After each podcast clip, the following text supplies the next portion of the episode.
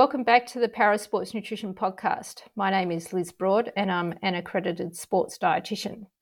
Today, it's my great pleasure to introduce to you Brian Siemann. Brian is a wheelchair racer. He's a three time Paralympian and he's a, a glutton for punishment because he does everything from the 100 metres to the marathon. So, welcome to the podcast, Brian. Thank you so much for having me. I'm very excited to finally get to be on here. You've got some great stories, so I'm excited to hear a little bit about them. But start us off by telling us a bit about your background, your impairment, and how you got into wheelchair racing. Yeah, so my background is more eventful sometimes than I like to to give myself credit for, but I am a am uh, a three time U.S. Paralympian in track and field, like you mentioned already. But my I guess bigger piece of information that's always cool to talk about is that I'm actually a quadruplet. And so when I was born, there were three girls and myself who were all born um, within a minute apart from each other. I am the third of the group. Um, everyone mm-hmm. likes to always ask where I came out in in terms of the the birthing process, and I was I was the third. And so what's important about that more is that um, because there were four of us, we were all we were about two months premature, and but even though we were two months premature, we were we were healthy, and so as healthy as you could be, I guess. Um, I was the heaviest at two pounds, and so yeah, I, I was a big boy, and so so we were as healthy as you could be, but that actually leads to my impairment. And so when I was six days old, my doctor left uh, my umbilical catheter open, which caused me to lose a third of the blood in my body um, and caused spinal shock, and I bled out. And so, oh, um, oh no. yeah, so as a result of that, I became paralyzed. So I'm a T10 paraplegic. And so even though I'm technically an, an acquired injury, uh, I've spent my entire life using some kind of mobility device, whether that was leg braces and crutches when I was growing up, and now I'm a full time wheelchair user. My foray into sports is is also kind of unique too, and because I was not an athletic kid, I was the very stereotypical kid that liked to play video games and had no interest in sports. Mm-hmm.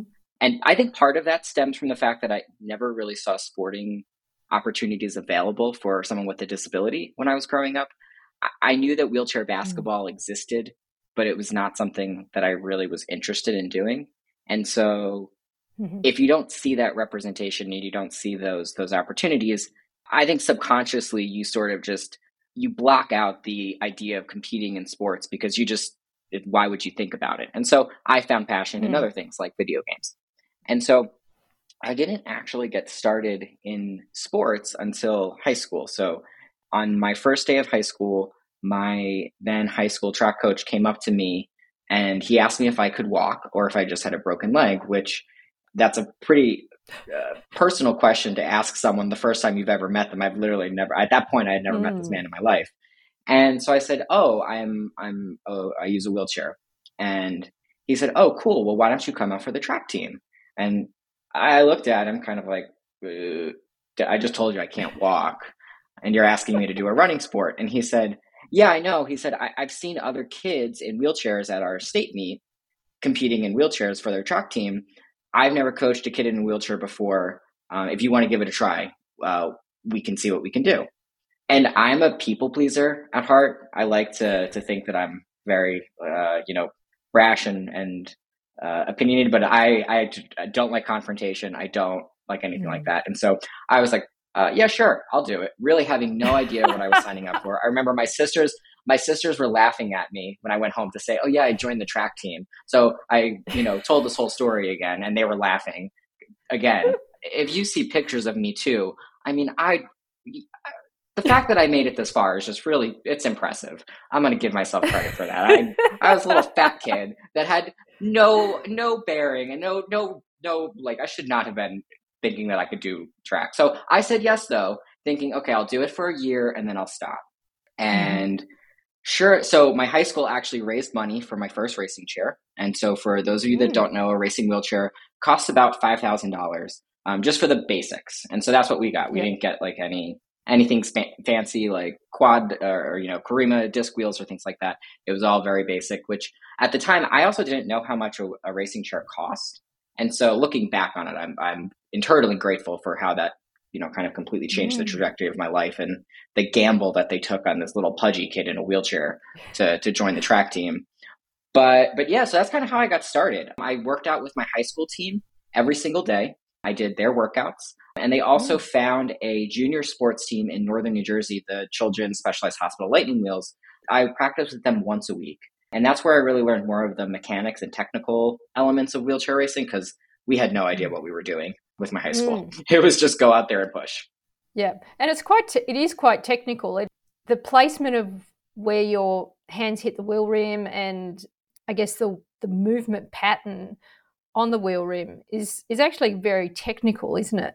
Yes, it's very technical and at the time too, I, I mean, we've made so many advancements in terms of going from moldable like aquaplast gloves that you you molded out of your hand now they're 3d printed but at the time i was using a kind of glove called a harness glove which was like a mitt basically and so you it wrapped your entire mm. hand and you had to learn how to like push with it there were the elements of hitting the compensator at the right time around the turn i didn't even know what the compensator was the first time i was just steering um, which any any any like real athlete knows like exactly like I'm, I'm like why do who does this like this isn't fun it, so there were so many parts that I just uh, the parts of wheelchair racing that I needed to learn from someone who actually knew what they were talking about, and that's what that other team provided. Mm. Um, it also provided me with a mm. chance to to for the first time in my life ever meet other disabled kids.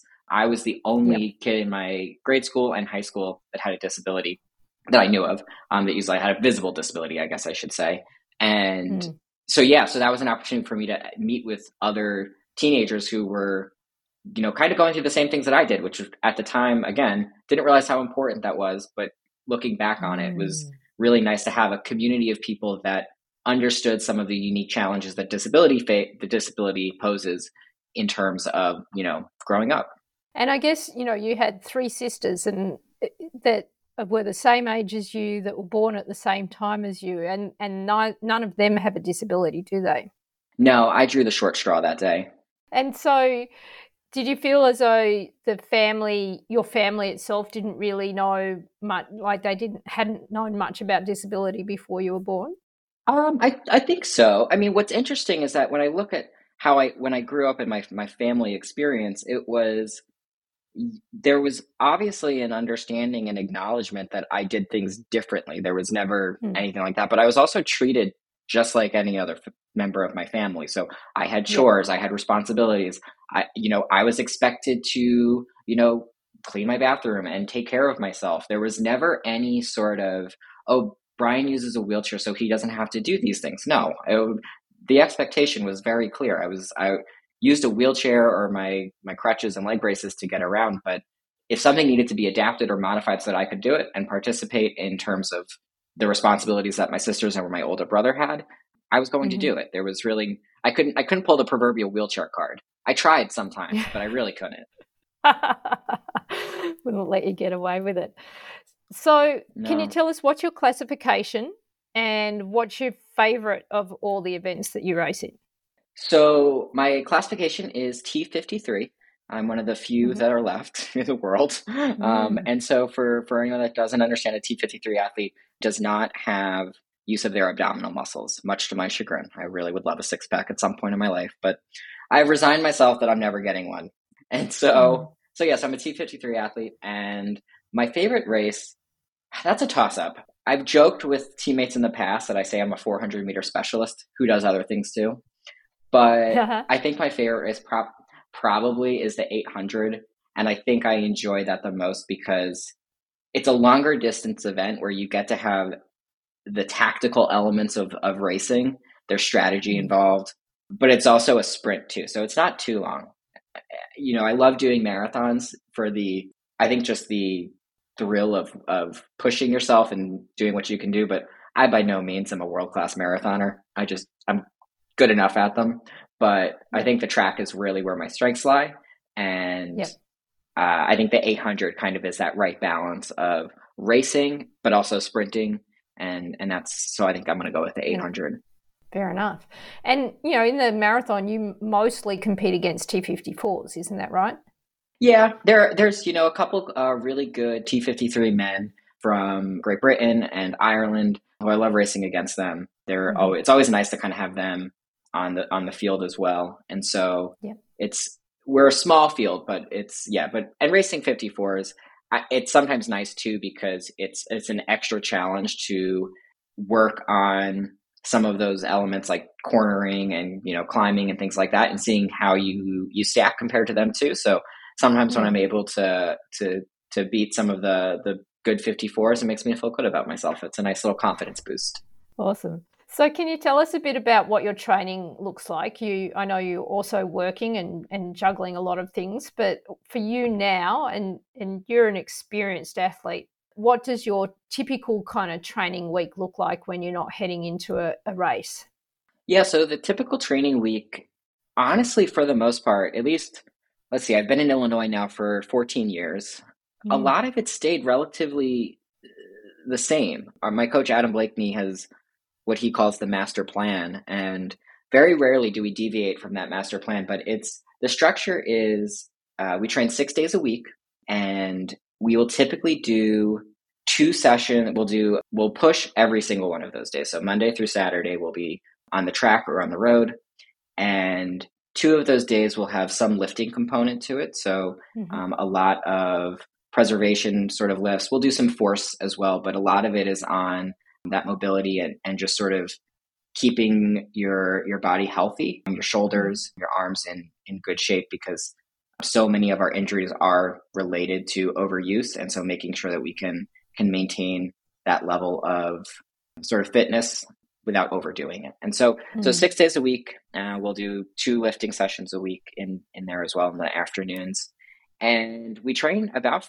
50 weeks a year 50 weeks out of the year mm. um, we don't really have like a, an, an off season and i think that that you know we're there will be ebbs and flows in terms of of volume and things like that, depending on competitions and what, what's going on with our training structure. But generally, there's not much quote unquote off time, which I personally yep. like because if I take more than a couple days off, I start to to really feel it, and my body starts mm-hmm. to miss it. And so, I, I, appreciate that we're we're kind of always on the move.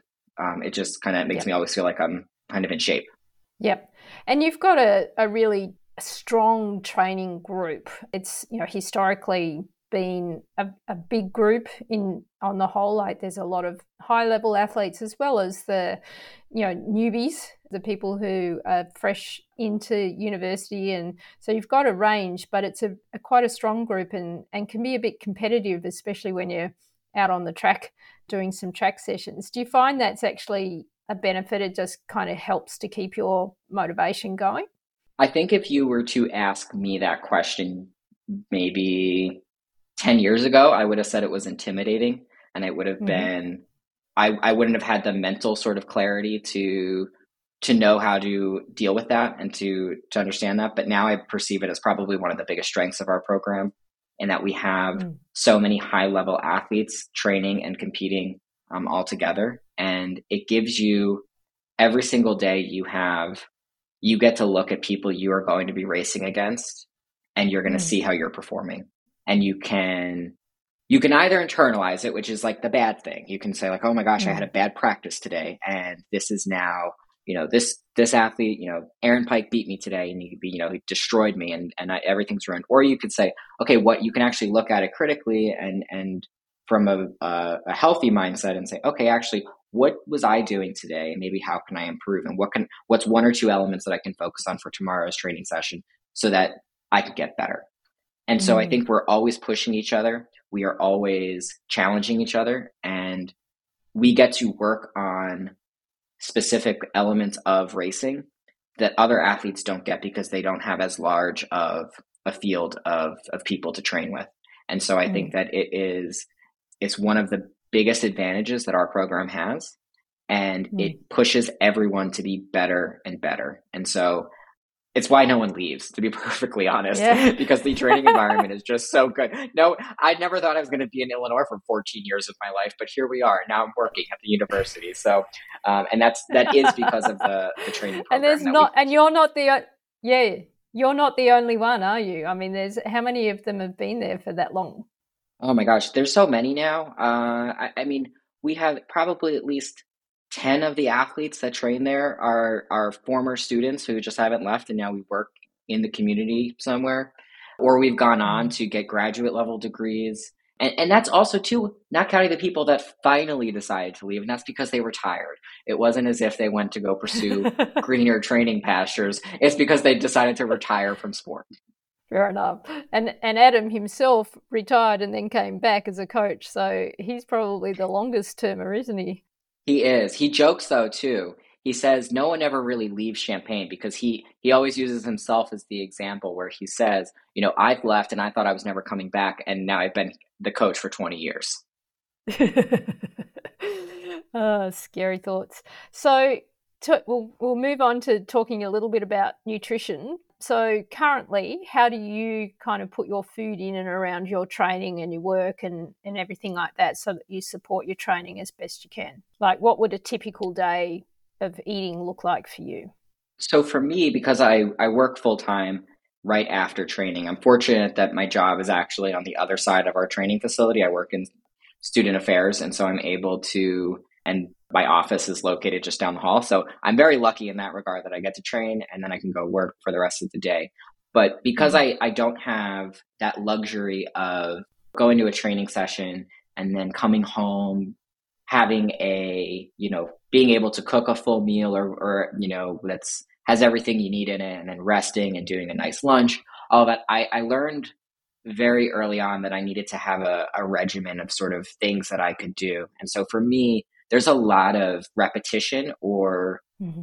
sort of sh- very similar structure in the way that that I consume food throughout the day because I don't I don't have that ability. So what a lot of the stuff that I do is I I will do meal prepping uh, over the weekend. I'll have some. I'll, I'll usually, but that will be for my lunch mainly. But the way my typical day works mm-hmm. is I wake up every morning about 4:45 and I will have about a small bowl of cereal with a cup of black coffee.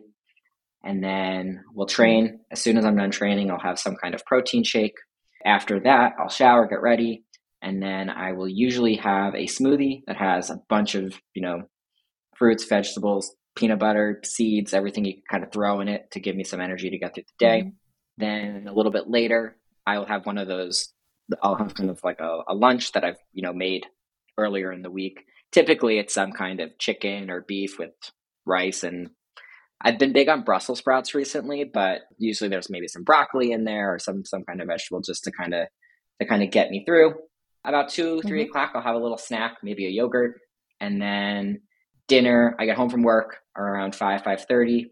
I try and keep dinner pretty simple because I go to bed. Um, jokingly, I've, you know, I, I'm the old man of the team, and I go to bed at like nine o'clock. So I don't like to have I don't like to be spending the rest of my time home cooking and then cleaning and then going right to bed. So it's pretty simple dinner. It will mm-hmm. be chicken or steak with rice or potatoes and like broccoli or something. Again, pretty basic. Mm-hmm. Throw in some seasonings. It gets the job done. You know, it's I, I joke that I say I'm not like a, a Michelin star chef here, but feeds me. I feel good. I'm satisfied, and and I'll take yep. it. Yeah, and I mean, being a Michelin star chef is is really time consuming and.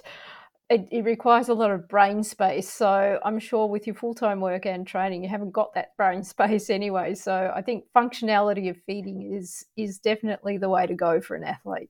Yeah, and and that was something that you honestly helped me learn because I, I when I first met you and started working with you, and even through my when I first started racing as well, I, I very much was on the well, if I have a race or whatever, I can't eat that much because I can't I can't get in my racing chair and have like a full stomach. And so I was very much on the I just won't eat. And then by the end of the day, though, I was absolutely starving and would just mm. eat whatever I could. And it was never usually good because I was so hungry that I didn't want to wait. And so I learned through a lot of sort of trial and error and just slowly incorporate like being able to incorporate different things that for me i know how important now food is in terms of recovery and just making sure i can perform at my best and so what can i what can i eat that that satisfies me and then i can move on to whatever i have to do next mm. Yep, absolutely. And you've changed your diet. As you said, you were a bit of a chubby kid and that kind of carried through with you for a, a while as you were starting to build into your wheelchair racing. What were some of the big changes that you think you made to your diet that has really helped you become a better athlete? Well, this is going to sound crazy, and no one ever believes me. But again, you told me this, and I didn't believe you when you first told me. But I actually started to eat more. and I remember you telling me this, and I remember thinking to myself, I'm like, I want to lose weight. I don't need to eat more food. And mm-hmm. sure enough, I started to eat smaller meals throughout the, the entire course of the day. And I actually thought about what I was eating too. I think that played a role too. But I was eating more and I was then losing more weight and getting more fit and, and performing better. And so um, that's sort of one of the biggest takeaways that, that I've, I've had is that, you know, eating more actually keeps me more satisfied and more full throughout the day. So I don't find myself overeating maybe by the end of mm. the day or find myself wanting something you know at 8 30 9 o'clock at night and then i just eat something that's terrible for me and so so that was mm. sort of one thing another thing i think was again finding that balance of not only sort of okay you know everyone says okay you really have to eat protein and and all of the stuff and so it's not just eating bland dried chicken every time but finding other sources mm. of protein as well mixing it up a little bit i think i at one point when i was trying to do all of this i got very much in like a, a chicken and like broccoli and rice sort of mentality because it was easy. yep. And I was like, oh, I can just eat this. And I, I thought to myself, oh, it doesn't, I could eat this all the time. Like it's just, it's quick, it's easy. And oh my God, I don't, there are still days to this day, there are still times I'm like, oh God, I really don't want chicken anymore because I ate mm. so much mm. chicken. So learning how to switch it up too and, and still, and being creative with the, the food choices that I was making. So that took a little bit of time to kind of figure out what I liked, what I could make work. And then I also think everything in moderation. I am still a chubby kid at heart. I mean, give me a brownie any day. Like I will eat a pan of brownies if it's just sitting there. I I, I won't, mm-hmm. but like I want to deep down. My my yep. inner fat kid is like eat the eat the eat the pan, Brian. Eat it, and I, I, I won't. But you know, you can have a brownie and it will be fine. Um, and so learning yep. how to also not feel that guilt too about what I was eating. Sometimes if I did have have a brownie or had a cookie or ice cream, and just not doing it every or day. That's the other thing. Yep. Yeah. Mm, yep. Love me a good donut. Um, and so so yeah, realizing that it, in the grand scheme of things, as long as you're not doing it all of the time and with moderation, and then also then balancing everything else out that you're eating, it kept that sort of sweet tooth that I had satisfied. But I was also still, I was never felt like I was depriving myself of, of anything mm. because mm. that was, you know, if you do that, you're going to break. Your fat side's always going to win at some point, and then you're going to eat the whole pan of brownies, and and you don't mm. want that. Then you're going to feel real bad. So so yep. always making sure that you sort of you can treat yourself. It's okay. Yep, absolutely. As long as it's a treat, which is something that's mm-hmm. occasional that you enjoy in moderation. Yep, absolutely. Do you do anything in the way of monitoring like yourself? Is that something that's changed a bit over time? Like I think at one point in time no one seemed to use much in the way of heart rate monitors or or do much in the way of you know actually monitoring their health and their well-being. Is that changed for you as well? Do you kind of are you more aware of how much sleep you get and and what sort of tools do you use to make sure that you're checking in on how your body's dealing with the training load? Yes that's actually a, it's great you asked that because it's kind of a newer thing that i've started doing recently. I'm actually wearing a ring that does all of mm-hmm. that it checks your hrv checks heart rate sleep breathing rate things like that and so I, for the longest time, I hadn't. It was not something that I really thought was necessary because I told myself, well, no, I'm working out consistently. I I know my routine. I know my schedule. Again, very structured. Have it all down. Mm. And then what happened is one of my teammates, Aaron, he he got one of these rings, and he was sort of t- talking to me about it, and just sort of monitoring all of the data that he got from it in terms of you know, if he's looking at his resting heart rate, he was starting to notice that it, it was elevated from what it typically was, and that he noticed that he wasn't performing as well as he had been, you know, previously. Mm. And so yep. that was sort of an indicator to him, hey, something's going on. Let's pull back a little bit.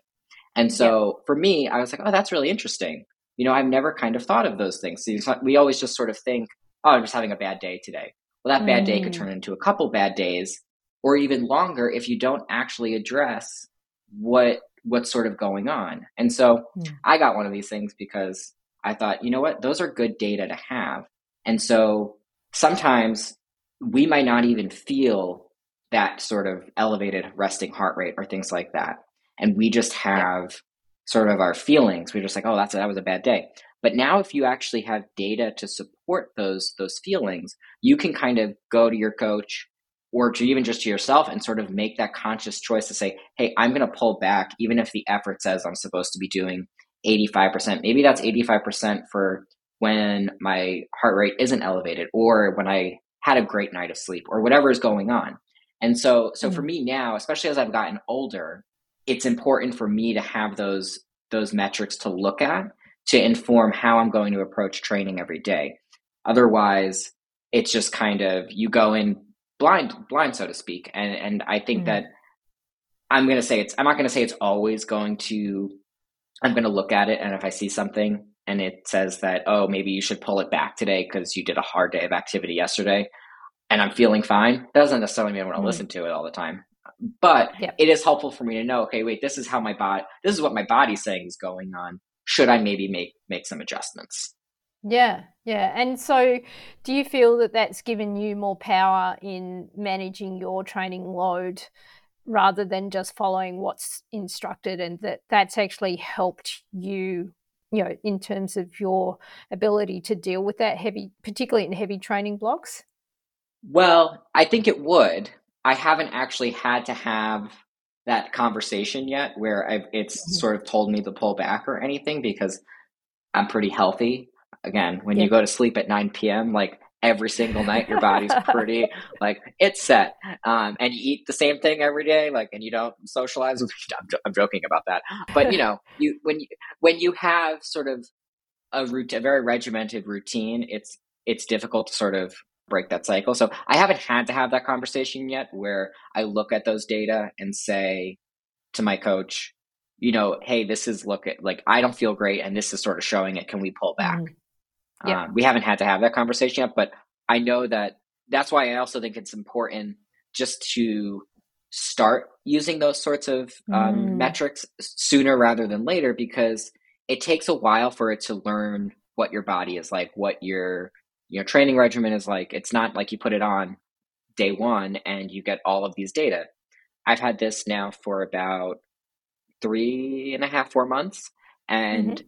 it took about three weeks for it to to start to notice trends in in my body and so you never mm. want to just start it and then hope to get good data you want to start yep. sooner rather than later so that as you continue to train especially as we get closer and closer to major competitions you have those data to to rely on.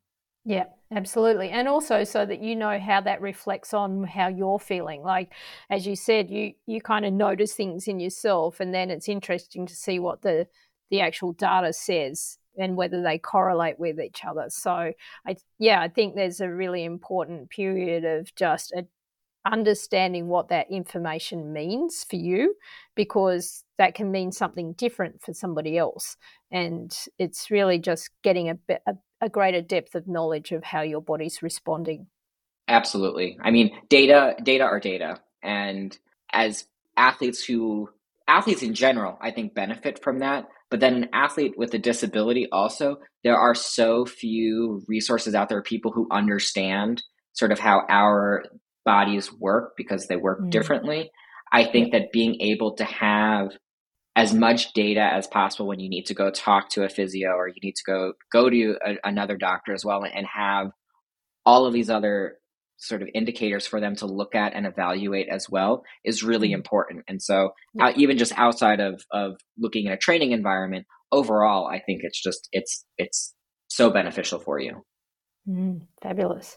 So, if I was to ask you what you've learned about yourself over the last 14 years of more serious wheelchair racing, could you come up with one or two key things that you've learned about yourself? I think the one major thing that I've I've learned about myself would be that how important physical health is and how mm-hmm. important mm-hmm. physical activity is in terms of making sure that you're taking care of yourself and that I used to sort of think that you know the couple of miles that I did in my racing chair was enough all day and then I could do whatever I wanted. I didn't mm-hmm. look at it from a the, the bigger picture of overall health and well-being. And so as I've gotten older and you know I've been fortunate enough to compete at the the highest level of sport and don't get me wrong, I love that that part mm-hmm. of of my sporting experience, but where I'm at now and where I hope to be after I eventually retire from sport, which who knows when that's going to be because I just love living in Champaign so much that that but I think that it's you know looking at health and wellness is something that goes beyond just sport and and competition but making those those lifestyle choices that will then make the rest of your life better mm-hmm. I think mm-hmm. that's something that I've learned that it's it's so important uh, and to to really focus on the bigger picture. Sports is a part of that picture, but it's not the only part of the picture. It's just one little piece of it. And so looking at how I can incorporate overall health and well-being and the choices that I make with food and working out after I, I you know, I'm done with sports. That's sort of my mindset set has really shifted on that. And that's where I, I really put a lot of my, my time and effort in making sure that I can have a healthy lifestyle um, and, and just a overall happy life after I'm done competing professionally. Mm, terrific. And part of that happy life has to include some Disney, doesn't it? Uh, always. It's if I don't have a trip to Disney plan, then I'm just really upset. So, you know, at least once, twice a year, you got to go. You, and I'm actually going in a couple weeks, so I'm very excited. what is it about Disney that you love so much? You know, people ask me that all of the time, and I think that there is a misconception that it's just like for little kids. But I think that there is there's something about one as a vacation spot in general. The parks are great. Don't get me wrong. I love the parks, but overall, it's a very nice sort of like the hotels are gorgeous. They have beautiful pools. The theme parks are, are of course, they're fun too. They're crowded, but they're fun. They have good food. Mm-hmm. If you know where to eat, like again, I'm not going to like the the little kiosk on the side and getting chicken nuggets. We're going to like the mm. nice dining places. I do have standards, um, but but I think the other thing too that I think is sort of sometimes people don't think about is is that Disney's actually very accessible. And so, as someone with a disability, mm. it's really nice for me to be able to go on a vac- to a vacation spot with my family where we all enjoy, and I get to see my nieces have have you know fun interacting with their favorite characters. And there's never really a moment too where I have to worry about getting around because it's all accessible. And so I get to participate in those activities with them. Mm. It's not as if we went to, you know, Colorado and they get to go, they're going to go do some activity that like I can't really do. And I get kind of can sit back and then hear about it later. And so for me, that's, I think part of it, that's a, mm. the more philosophical of the answers. Again, I love the rides too, but I think that there's there's something about being able to fully participate in sort of all of the uh, the different activities and things that they have with my family that's exciting. For instance, and just this is a very long tangent about Disney World, but you know, a couple years ago, I my sisters all got certified in scuba diving. I've been a certified scuba diver since 2006, and so they got mm-hmm. certified in scuba diving with their now husbands and fiance, and we all went scuba diving in Disney together which was oh, something oh, wow. that was, you know, yeah. And so they have things like that. So we went in the giant Epcot ball thing. We went scuba diving in there. So it was really cool. Um, and so, so things like that, like, you know, you don't get to necessarily do those things at other places. And so it's, uh, it was really cool. It's a magical place, as they say. Fabulous. Okay. So Brian, what recommendations would you have for young potential para athletes who haven't really found their sport yet or are maybe starting to get into track and field? I think if you're a young para athlete, I think you should try as many sports as you can mm-hmm. because there are so many different sports out there. Again, I didn't know that they existed and I lucked out that mm. my coach found found track, and that happened to be the one sport that I was good at. But anyone that knows me knows that I'm the least coordinated and most unathletic individual in the entire world. And if he asked me to play wheelchair basketball, I would not be on this podcast right now. We would, this wouldn't be happening. I can guarantee you that right now. Steve Serio would have looked at me and just been like, "Really? No." So, like, so so try as many sports as you can because you're not even if it's something that you necessarily are like, I don't know if I'm going to be good at that give it a try, give it time too. Mm. One of the most difficult sort of elements of, of para athletics is the fact that oftentimes you're in somebody else's equipment or you're in equipment that doesn't really fit you and and that's one of the the hardest parts about about using any kind of adaptive equipment is that it's not yours or it's mm not made for you yet or they're going to make it bigger because you're going to grow into it because you're you're a teenager and and that can be frustrating. You're going to get in a mm-hmm. race. You, you could get in a racing chair that's so big. There are there are some sports that that lend themselves more to you know using the chair you're in, or you don't need to use any kind of equipment at all, like swimming. But being patient with the process. So if you think you like something, keep keep at it. Um, yep. You know, it took me, it took me, God, four or five, six, like close to ten years of training with in high school, and then training with the professionals at University of Illinois before I made my first national team, before I made my 1st mm-hmm. world mm. championship team. And that was through I mean, I made some really tough changes in terms of like my diet and everything because it was something that was important to me when I got after my first year of college. First year of mm. college was rough. Lots of Taco Bell. um, so, so, but yeah, so, but I made that choice. So I think if you're younger, give it time, be patient with it, and try everything that you can because there are so many, many different sports out there. Don't think that they're, you know, there's only one for you because yeah. you know you're gonna try it out you get to meet other people try different things and a lot of other opportunities open up that way too. Super.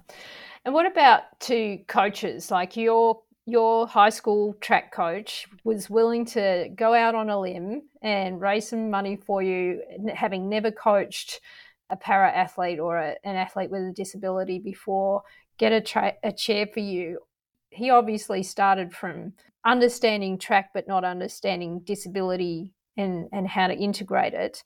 What recommendations do you have for up and coming coaches or coaches who've never coached someone with a, a disability before? You know, I think for any coach out there, I think one, for starters, being open to the idea that a disabled athlete could participate on your team. Mm-hmm. Um, like I said, there are so many different sports out there that are adapted for individuals with disabilities that don't assume that it's not possible. Mm. I, I think the other thing that's that's really kind of what was unique about my situation and was truly how easy it was for me to get involved. There was never any pushback. I was allowed to race alongside runners. I was not mm. isolated into my own separate events. I was able to run alongside my teammates because my coach felt like it was important. I trained with the team. I was a part of the team. I was not separate from the team because I had a mm-hmm. disability. Mm-hmm. And so that mentality sort of he he alone really kind of helped shape the minds of the other coaches in the area. Mm-hmm. You know, to this day there are still high school age students who are suing their school districts just to be able to participate on their high school sports team which I mm-hmm. think is absolutely absurd. It's, you know, I was in high school in 2004. Yep. That's almost 20 years ago. And and so I think that for as much progress and awareness has been made about adaptive sports and and how to safely and effectively include disabled students in sports, there's still a lot of pushback. And so mm. being open to the idea I think is really important and also realizing that if you have an athlete with a disability on your team, that might encourage other coaches or other schools to pursue the, the, the students with disabilities at their school as well to get involved as well. Mm. I, I use my school, my experience as an example because because of my the positive experience that I had at my high school, there was another student who's now currently training at the U.S. Paralympic Training Center in Chula Vista, who purposely chose to go to my high school because he was a wheelchair racer and knew that he was going to be able to to participate and that was something that was mm-hmm. really important to him and so you look at just how that my experience and because of what my coach did you know, not only did it change my life, it changed this other kid's life too. Mm. And so you can't say, oh, well, we just don't have any athletes. Well, maybe you don't have any athletes because they don't know that, that the opportunity exists. Yeah. And so it's been done, you can do it, and now we have to get kids involved. And so Yeah. being open to that idea is is really important. Amazing. Yep. Fantastic. Well, Brian, I know it's time for you to go and get some well deserved rest and, and some food and prepare yourself for an early night of sleep. So uh, Like, I'm oh going to let you, I'm going to let you go, but you never get away without the last question, which is what's your favorite food? Oh man. Do I say the good answer or the bad answer? um, Give me the true answer. Okay, well, right now, so okay, my favorite food probably like oh God, this is gonna sound so terrible. My favorite food is Taco Bell. I love cheap, not good for you Mexican food. Taco Bell, specifically Taco Bell. It's not like oh, getting like street tacos or something. No, it's Taco Bell. That's like probably Mm. my favorite, but I don't eat it anymore or very rarely. And so I think my favorite food right now, like in general, I'd always go for would be like a really good steak. I've been been Mhm. big on like on ribeyes recently, and and now that it's nice out, like grilling, so good Yep. ribeye, always good. Mm. Do you like it rare or medium, or how well done do you like your steak? Oh, I want it basically like still mooing when you're when you're eating it. So Yep, fairly bloody. yeah, Yep, cool, awesome. Well, thank you so much for your time, Brian. It's been fantastic catching up with you and hearing about your story. I even learnt a couple of things along the way, and we wish you all the best. I know you've got uh, some big competitions and and looking forward to potentially Paris next year. So, all the best, and we'll hopefully catch up with you another time. thank you very much. Brian had a lot of great messages in that podcast, and I particularly like the fact that he is now using a monitoring system to look at his own body's responses to his training and other factors to help him understand when to pull back or at least how to best really manage his training effectively to optimize his performance potential. I hope you've enjoyed this podcast. If you have any feedback or any people you'd like to hear from, please leave a message on our website. And I hope you join us next time when we talk to Keely Shaw, who is a Canadian paracyclist and researcher.